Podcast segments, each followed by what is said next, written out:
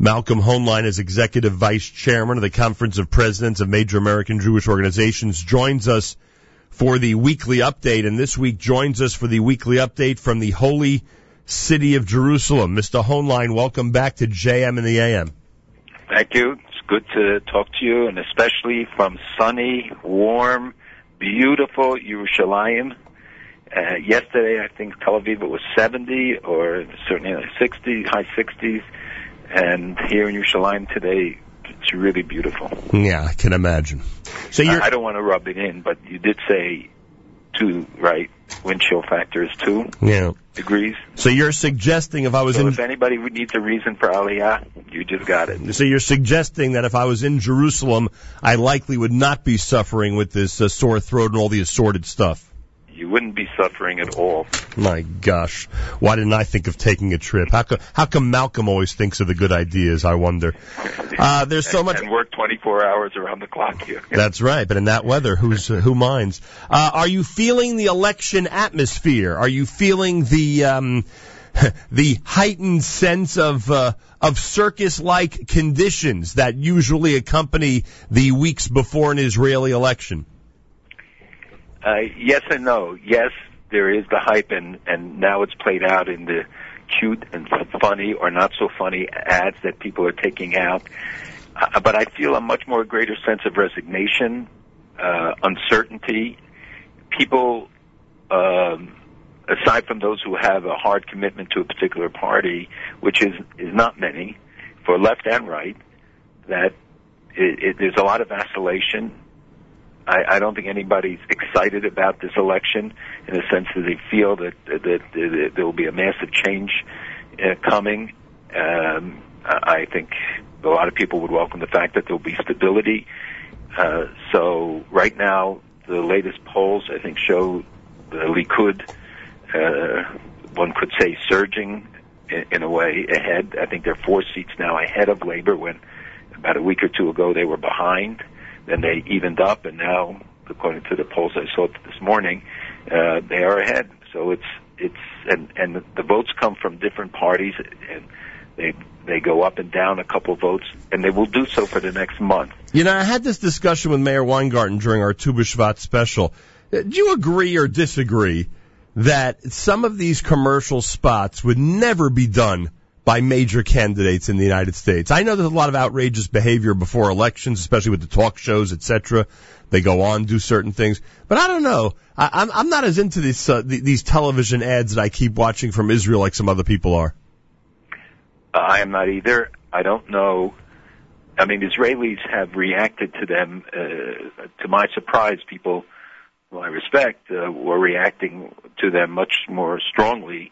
But as entertainment, I don't know if they make the political link, and that may be the clever part: is that you want the message to be subliminal.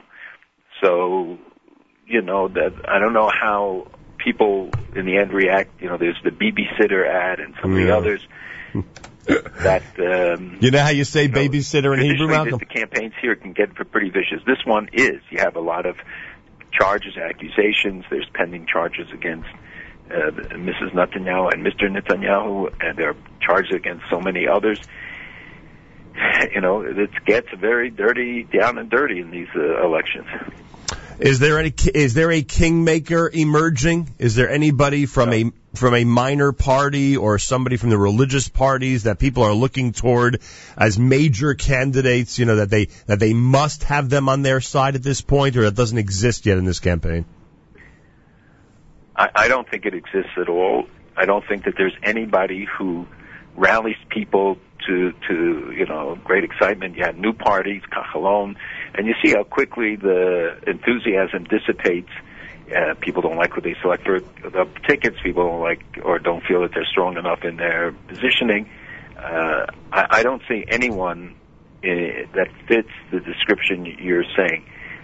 You know, they've had Netanyahu for a long time, so there's always a fatigue when you have a, uh, somebody who serves for already two terms and Yeah. served before.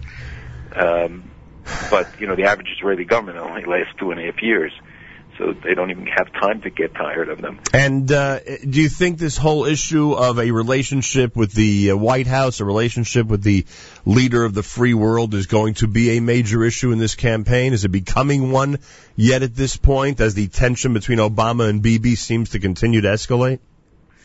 And it's far from over, and we can talk about that. But I think um, it is not as big a factor here uh, because President Obama's uh, popularity in Israel is pretty low. The you don't have the backlash. There is concern. People are thoughtful, are concerned about what does this mean, and I'm asked all the time, you know, how will this affect it? And you know, when members of Congress are coming out with the kind of statements they are, it uh, you know that people are concerned. People who know this, the, the issues in the relationship are concerned. Yeah. I wouldn't say that the average man in the street is concerned. You know, you were asked about this whole topic on Israeli television this week, and you know, in the old days, um, you knew that Israeli television essentially was only being watched by Israelis. Obviously, today we're in a much different era. Do you think you handled it differently today than you might have 15, 20 years ago, knowing that you're really speaking to the whole world now when you're addressing questions on Israel TV? I honestly don't even think about it. I, I answer based on what uh, I wanted to say, not necessarily even what they asked. And my message was that we have to get beyond this pettiness, and we have to. The people here also have to think about the consequences of, you know, the charges, the counter charges, the attacks, because you know the election will be over one way or another in a month, but you can have a residual impact. And and it's true in terms of U.S.-Israel relationship. And I said that it's not dependent upon you know one incident like this. This hurts. It, it, there is a lot of uh, bad feelings, I think, now on all sides, and I hope that there can be a resolution that will be uh, an amicable one that, that both sides can live with. I think they're all looking at that now. Nobody wants to see the, this continued tension. Um, I mean, there are people who, have, who will exploit it for political purposes here or there. Uh, we've had members of Congress making statements about not attending or you know, sitting on their hands when they go. Yeah. So uh, that again, I think that will go through various changes. I think sometimes people are pressured into those kind of comments. Others are pressured into other comments. So my answers on the television and everybody who would ask me is I, I can't say what the prime minister is going to do, and I can't say what the president is going to do. What I do know is that we have to get past this. We are facing an enemy who poses an existential danger to both countries, and they are sitting there lapping this up. But I can tell you that in Arab countries, and I spoke to some key people from Arab countries in the last couple of days, and, and uh, before I came here, and they're very concerned about it because for them, the United Front is really critical. Uh, weeks before the deadline for the negotiations, when we are facing serious charges, and when uh, uh, challenges uh, vis-a-vis Iran. When we need a united front, I don't want to see this undermine the support that we have seen in Congress and House and, and Senate that this be politicized, that Israel become a partisan issue. These would all be terrible developments. And uh, so my answers were geared towards that. Yeah, understood. Malcolm Hoenlein is live in Jerusalem as the weekly update continues here at JM in the AM. So uh, a lot of things happened this week. You know, finally, Jordan was the country to start speaking ISIS's language. And I hate to put it that way, but sometimes uh, that's the best way to put it. Uh, ISIS went ahead, and you know what happened. Uh, a, a, a very high professional video taken of one of the most brutal murders we've seen in recent years uh, something frankly that, that our people could relate to in a way, but uh, just so brutal and hard to believe. And, and that video has been shown and, and is available in many different media sources in its entirety. Some, of course, banned it or altered it, but, uh, or, or, you know, made changes, uh, so that the entire thing wouldn't be seen. But in many cases, you could see the entire thing. Jordan went ahead in response to the murder of this Jordanian pilot by ISIS and executed two prisoners. Did anybody of any significance come out against what Jordan did, or essentially the free world is completely understanding that this was their reaction? I think the latter is true, but it wasn't just the uh, executions which took place almost immediately afterwards, and one of them was uh, the prisoner, uh, the uh, attempted suicide bomber, who who uh, was captured by Jordan. It's been held there for a long time and uh, was uh, was requested by ISIS as part of a trade. Right. The Jordanians, I think, knew that uh, that the pilot Sasaba had already been killed, and I think they were kept pressing them and negotiated in good faith, but said, "Show us that he's alive. Let us see. We're ready to negotiate, but you got to give us proof." And the I think King Abdullah showed the world, including America and including Europe, how you have to deal with it. He w- didn't just kill these two people who who were facing death sentences. He went out and he bombed ISIS locations. Right. His jets were in the air, and he didn't apologize, and he didn't ask permission. He did what he had to do to send the message that Jordan wouldn't capitulate. And for Jordan, this is very critical because they have very delicate balances within the country. Mm-hmm. So the uh, I think that the action and and the question is, we still don't know how this is all going to play in Jordan because the tribe from which this pilot came, which is a very large one and significant uh, people, we saw demonstrations in, in the streets of their villages and towns, not against the United States, not against Israel, but against ISIS. However, the brutality that you described of this immolation, this this horrific act, um, uh, may move a lot of people to say, "Get out." We see it in Iraq. We see it in other places where already that reaction. They're going to urge Jordan not to participate. Obviously, the king right now is not going to do that, and you could see the crowds in Raqqa, which I've discussed before in Syria, the place where ISIS controls, which ISIS controls, and where they have training camps for foreign terrorists. Uh, uh, there were cheering crowds in the streets as they broadcast that video, the execution scene, uh, in the streets in large uh, screens. So that you see how how per- perverse the ISIS society is. The the members they can't say that they're not followers or they're not associated with it. They didn't Right. carry out the act. Which, They're supporting it. which leads to my next question. Uh, uh, you may have just answered it, frankly. Uh, I talk about Jordan, you know, finally speaking ISIS's language. Does ISIS care? They go ahead, they, they, they commit this murder and other beheadings this week, as we know, since the last time we spoke. Uh, do, do they care? Do they care that anybody that they had semi concern about are in fact, uh, you know, executed publicly? They do not. They don't not care. They welcome not the bombing, but the reaction. They want it to be horrific. What what group would think that beheadings and and and the these um, this kind of I mean it's hard even I couldn't watch it uh, the, the burning of this guy alive would would be something that they would want to publicize at least try to hide your crimes your shame they advertise it because it's become a great recruiting tool Right. No, that we I, see how people respond to it, and they don't care. The more criticism, the best. That I- they want to rally. That I understand. Do they care that those two are then being executed because of, of their actions in murdering the Jordanian pilot? Do they, you know, you, they you, don't care about human life. They don't value any of these. Right, so- so- because so- they killed so many of their own. so then is there there, were three Chinese guys this week killed, ISIS members, because they tried to leave for home. right, so the question is, it, what, what's the value then of Jordan going ahead and, and executing them? because it shows the world that he's going to stand up to it. It says to the people who might other, who might affiliate and who might support uh, in both in Jordan because you have ISIS in Jordan, just as you saw they caught ISIS members in the West Bank.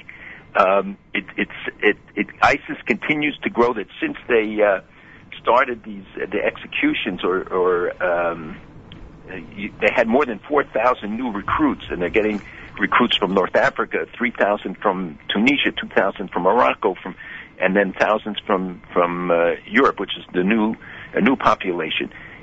But they killed people all over. 48 executions in Iraq, 50 in Syria, in just in the month of January. Yeah. See, So it shows you their attitude and that this intimidation silences any potential opposition, right? They don't care what the West thinks of them right. because they're sending a message so that when they face an opposition, when they march into a village, everybody runs because they say these brutal guys are going to cut off our heads. So for those of us who were hoping that the Jordan executions would lead ISIS leaders to say, okay guys, you know, hang on a minute, we better, we, now, now we have somebody who's ready to stand up to us, it, it doesn't matter. That was not their reaction. They couldn't care less. I I wouldn't say in all aspects it doesn't matter because one of them, that woman had some connection the leaders of ISIS, and when they kill people who are in the leadership or you know close family relatives, it it of course it matters to some of the leadership, but to the the ideology of ISIS as it has emerged welcomes this and and is is is never going to be deterred by uh, by the executions. But there are other audiences that have to see it. You know, the Russians, when Hezbollah started killing their people in Lebanon at the time, you know, they caught some of the Hezbollah guys and sent parts of their anatomy back home. Right. All of a sudden, the kidnapping of Russians stopped. Right. Because the only language they understand is a language of force. And this is very regrettable. But all over the Middle East today, we are seeing the growth of Iranian influence, and that brings with it this extremism. They utilize these groups, whether it's Hezbollah or Hamas, which engage also in beheadings and which also engage in brutal, inhumane acts. You know, they they don't necessarily make a video of uh, uh, every killing, but you remember in Gaza where that picture, the scene of uh, 19 guys that they accused of being collaborators and they Yep. shot them in the back of the head. Yep. Why is that any better? Yeah. It's all the same thing. Very hard to deal with an enemy that has no value for life. Absolutely right. Makes it very- absolutely right. And and it's an asymmetric war in many respects. They they kill without any restrictions, and yet it's America that's held to account, let alone Israel that's brought before the ICC. And the head of the Schabas report, Mr. uh, Professor Schabas, has resigned, but they're going ahead with it. They appointed somebody in his place. The ICC goes ahead uh, uh, with its process, and yet the real murderers, the people who are violating human rights, the Hamas, Hezbollah, Iranians, others, just walk. Malcolm Hoenlein in Jerusalem. This is America's one and only Jewish Moments in the Morning radio program, heard on listeners sponsored WFMU East Orange, WMFU Mount Hope, Rockland County at 91.9 on the FM dial, broadcasting live from the Sonia and Robert Gold studios in Jersey City, New Jersey, around the world on the web, jmintheam.org. Special welcome to those tuned in on the NSN app. You can comment on that app and toss in a comment whenever you wish. Yeah, I apologize for reading, but uh, just give me a chance to go through these couple of paragraphs because if there's one item that it seems uh, our, our listeners are demanding for you to analyze for us this week, it's this one. At the National Prayer Breakfast, President Obama reminded attendees that violence rooted in religion is not exclusive to Islam, but has been carried out by Christians as well. Obama said that even though religion, even though religion is a source of good around the world, there'll always be people willing to quote hijack religion for their own murderous ends. Quote, unless we get on our high horse and think this is unique to some other place, remember that during the Crusades and the Inquisition, people committed terrible deeds in the name of Christ. In our home country, slavery and Jim Crow all too often was justified in the name of Christ. Obama also denounced Islamic State terrorists for professing to stand up for Islam when they were actually quote unquote betraying it. Quote, we see ISIL, a brutal, vicious death cult that in the name of religion carries out unspeakable acts of barbarism. He said, criticizing them for claiming the mantle of religious authority for such action. Seems a lot of people were outraged by the comparison to the Crusades uh, in terms of uh, ISIL uh, in today's modern era. What's your reaction to President Obama's statement? Well, I understand the outrage and why people feel that today, when Christians are being killed in the thousands, maybe tens of thousands, by Muslims, and the unwillingness generally of the administration of European governments and others to name those responsible, to to isolate those who are responsible, because it's not every Muslim, or, and Muslims are often the first victims of of the Islamist terrorist groups. But a community that uh, refuses to denounce, denounce it, and if leaders refuse to name the name and and shame them and isolate them and eliminate them, Mm-hmm. and if you don't say who it is and and who's doing it, and to draw analogies, it, it is true clearly that people have died in the name of religion in many places, and that it still continues today. But you don't have terrorist organizations going around in in Nigeria or in other places executing uh, children. Uh, I just saw a report that the the Human Rights uh, the, the Rights of Children Committee of the United Nations they talk about cases of, of mass executions, crucifixions, and uh, beheading of children in Iraq and burying them alive. What other group is doing this today? There are crazy people of every religion. There are, but this is organized. You don't have the kind of uh, infrastructure that you have today under the name and the guise of radical Islam, Islamist, and we don't say Islam, we say Islamist to make the distinction, but to understand that Muslims have to denounce it, that the uh, religious leadership have to be held to account and, and say where they stand, and to, to, to somehow try to you know minimize it or or denigrate the unique nature of the danger, I think it's to is to is to hurt the effort to confront it. There is a lack of willingness. Why why do we not hear the kind of condemnation that so readily we hear about Israel, let alone others? Uh, of of uh, Azerbaijan, of uh, of President Sisi. Look at all the criticism, but not Erdogan, a fundamentalist who's put all the uh, journalists in jail, the generals in jail, eliminated rights, and yet you don't hear the condemnation of him, and he remains in NATO. I mean, it's it's hmm. incredible. And the, the fact that we're still negotiating, and this weekend there will be another round of negotiations with Iran. We hear reports of proposed deals which certainly do not meet what we what was expected. They continue their ballistic missile development, the centrifuges, and undermining regime after regime. Uh, you know, the Khamenei said I can, that Sunnis, uh, Shiites control for the first time in history four Arab capitals, but they're active in many other Arab capitals, many African capitals, many South American, and globally. This is this is not you know a regime where we can sit down and have tea and say, well, like we did with Havana, we can do it with Tehran. No, and the idea that somehow if we reach a deal, even if it's not what we would call, what they would call a good deal, that you will buy peace or some uh, some kind of cooperation and, and minimization of violence in Syria and Iraq and other places. What you're going to buy is a century of conflict. You're going to see a nuclear arms race if it's not a deal. And and every one country in the region is preparing for it. They're scared, and and you know leaks come from the Europeans about six and a half thousand centrifuges, other kinds of things. Uh, uh, we're told that it's not true and that they're not close to it, and they're talking about a breakout time of six months, of two months. Um, the stockpiling uh, uh of uh, of uh, enriched uranium at five percent is enough to produce four nuclear weapons. So we're we're at a very critical stage, and to we have to be willing to isolate those who engage in these horrific acts to, to cut them off, cut off those who support and abet them, and not obfuscate it. And the reality is that every country, you, you, could list every Middle Eastern country, they're all on that list of those who fear Iran, right? Even those who... Ascent- everyone, everyone, including Lebanon, including right, the Syrians. My point you know, exactly, you including those, including those perceived to be their allies. Because it's only partial. It's it's those who benefit and right. whose interest. Look how Sisi has uh, stood up to the to the challenges. When you, you mentioned King uh, Abdullah, well, right. uh, he has to. He's cracked down against them in in the Sinai. Some people are critical, you know, that he's destroying houses along the border, but his people are dying otherwise. And the uh, you know they, they found the tunnels, more tunnels now, longer tunnels, two thousand kilometer, uh, two thousand meter tunnels uh, from the Sinai into Egypt, uh, Gaza into Egypt. Uh, he's addressing it, and he's he's trying to take the steps that are necessary.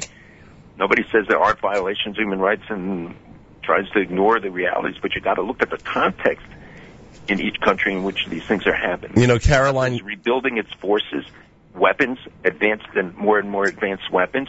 They're not putting the cement to the building of the houses. Right. So they criticize Israel that they that there isn't reconstruction but Israel sends in 600 trucks a day, and it goes into to building again the the military infrastructure. and this is an old story. People shouldn't t- be taken by surprise. You've been talking about this for years already. Uh, but Caroline Glick echoes what you've been telling us about Israel's relationship with Egypt. I mean, to the extent where she may she may actually believe at this point that Egypt's more of an important ally for Israel than the United States is. I don't know if you'd agree with that. Uh, but it, but it, the United States remains, you know, a great power look at all the things that we do with them, the weapons exchange, intelligence, military. At the United Nations, Egypt does not stand with us. The United States generally stands with Israel.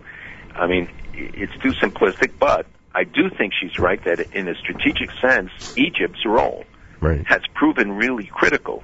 That if you had Morsi today, God forbid, in power, think of what the Sinai would look like, what Gaza would look like, what the threats against Israel would be. Yeah, no question about that.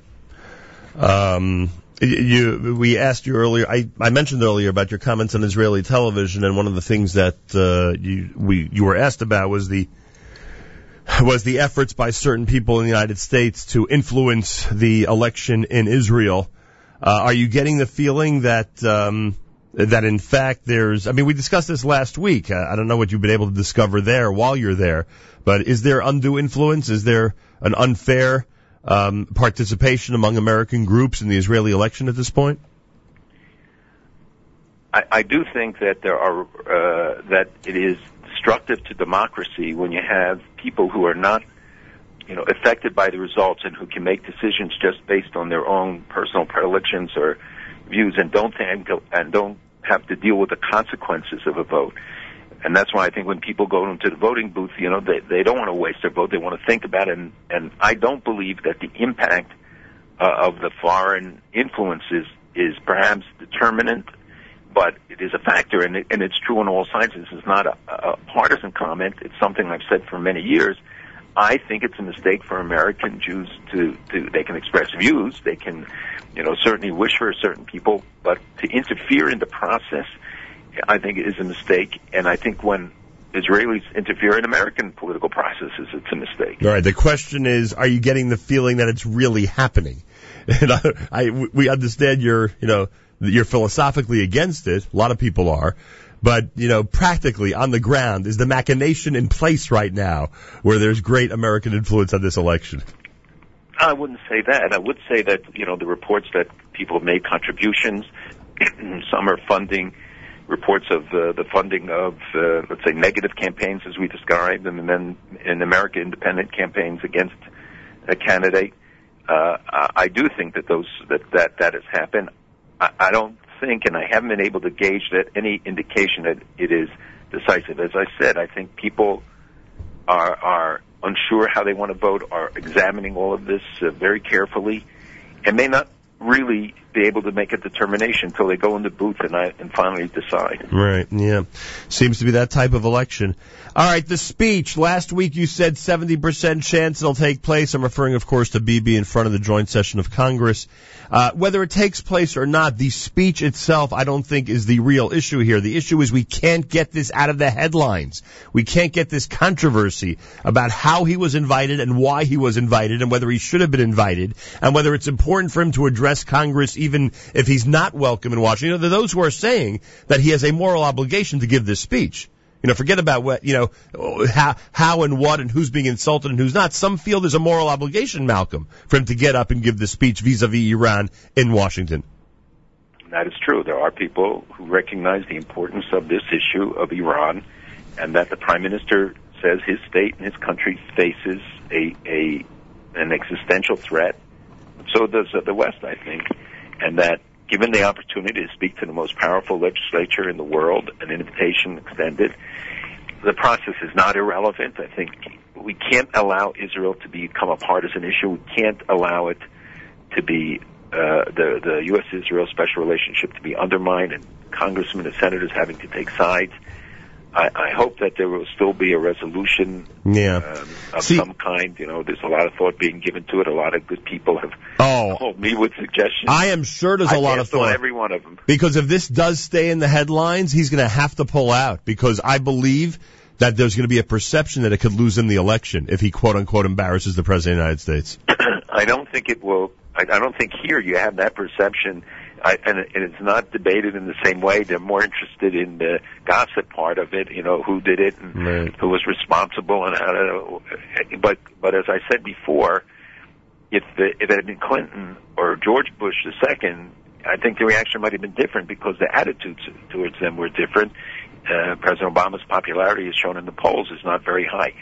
They are concerned, and there should be concern, that the U.S.-Israel relationship not be damaged. And I think there's no reason here that it should. You can't let personal pique or uh, egos or other things uh, determine what happens on very vital issues which both countries need. And I think that the enemies of both are sitting back and laughing at this and enjoying it.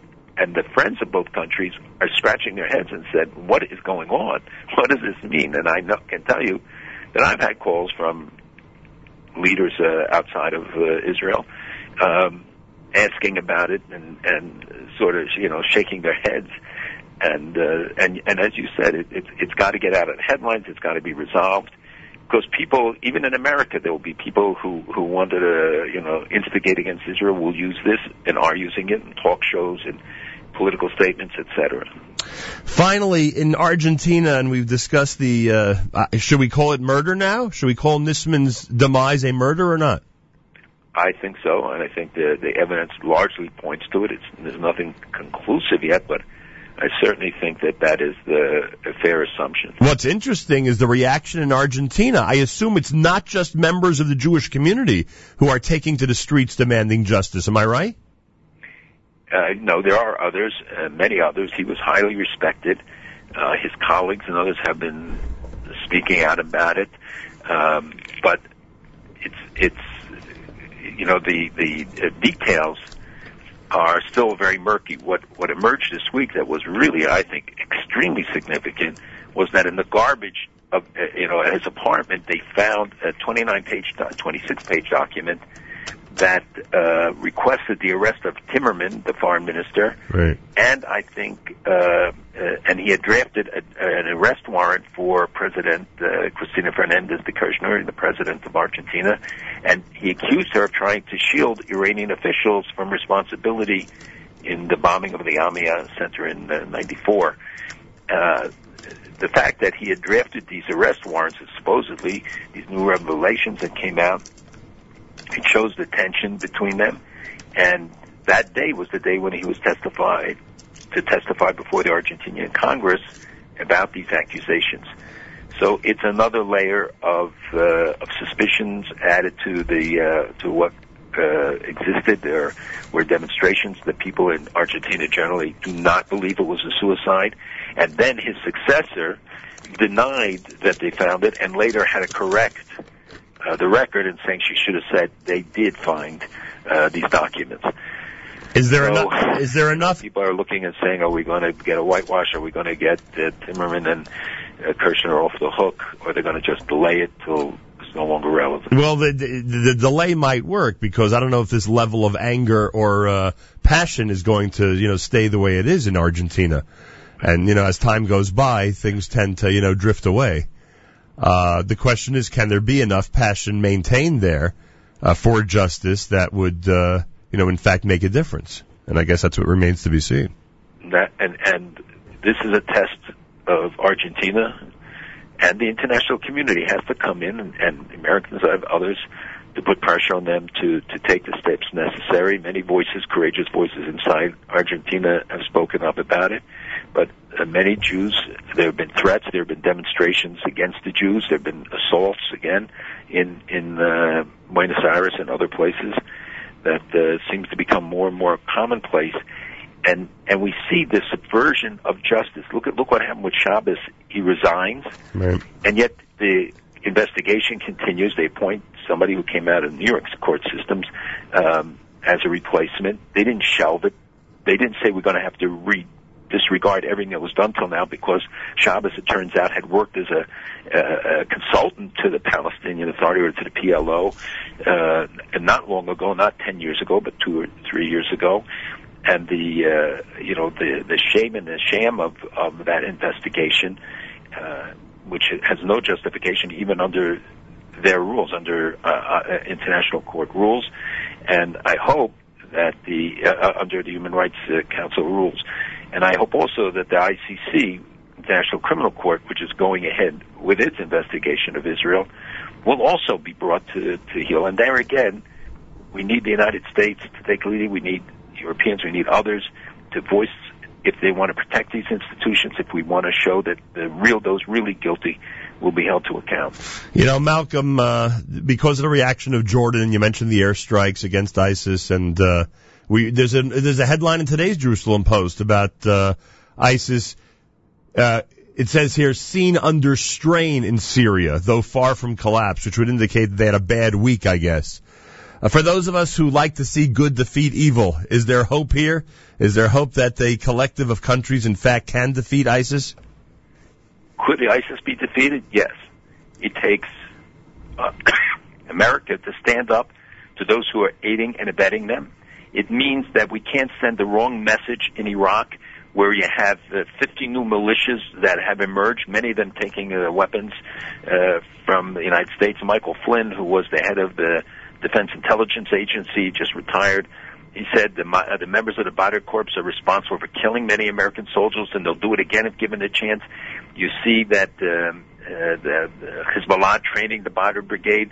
So while American policy is to support integration of these militias, we're in fact helping to support the creation of, of groups that that are uh, um, integrating into the Shiite militias, Yeah. which in turn sometimes support uh, are identified with uh, IS and with uh, or with Al Qaeda. So, you know, there, there isn't the clarity of message. There has to be a unified front. The Iran, uh, one of the great experts on the Shiite uh, militias, said is uh, uses Iraq as a petri dish to grow new Shiite Shia uh, jihadist groups. And w- when you see what is going on on the ground, when you see the more uh, uh, obvious and blatant role that Iran directly and the IRGC, Iran Revolutionary Guard, play with Hezbollah in the Golan, along the Golan, in Lebanon. If we if we don't, and then of course we're going to see this in Gaza, right, and then increase the efforts in uh, in Sinai and Gaza. They graduate 15,000 young people from a one-week training course run by Hamas on terrorism, and w- w- where's the outcry? Wh- Where's the world that was so concerned about Israel defending itself and what was happening in, in Gaza, saying that's not what we were speaking up for? And you see why Israel has to act in in the way that it does. Because look at the nature of the enemy that it faces. Many of the Arab countries are saying, "No more. We're not going to tolerate it." That was what King Hussein's message. That's what Sisi's message. It's the message you're hearing more and more. Let's hope we uh, continue to uh, establish leaders who are able to carry out that message. We need it so badly. Malcolm, enjoy Jerusalem, and we'll speak Bezrat Hashem next week. God willing, next week from Vienna. Vienna. Vienna. I better start preparing my. We're going Tri- to do a Viennese waltz together. there you go. I'm going to start preparing my trivia questions about Vienna all through the week. Uh, there he is. Uh, have a wonderful Shabbos. Malcolm Hoenlein is Executive Vice Chairman of the Conference of Presidents of Major American Jewish Organizations.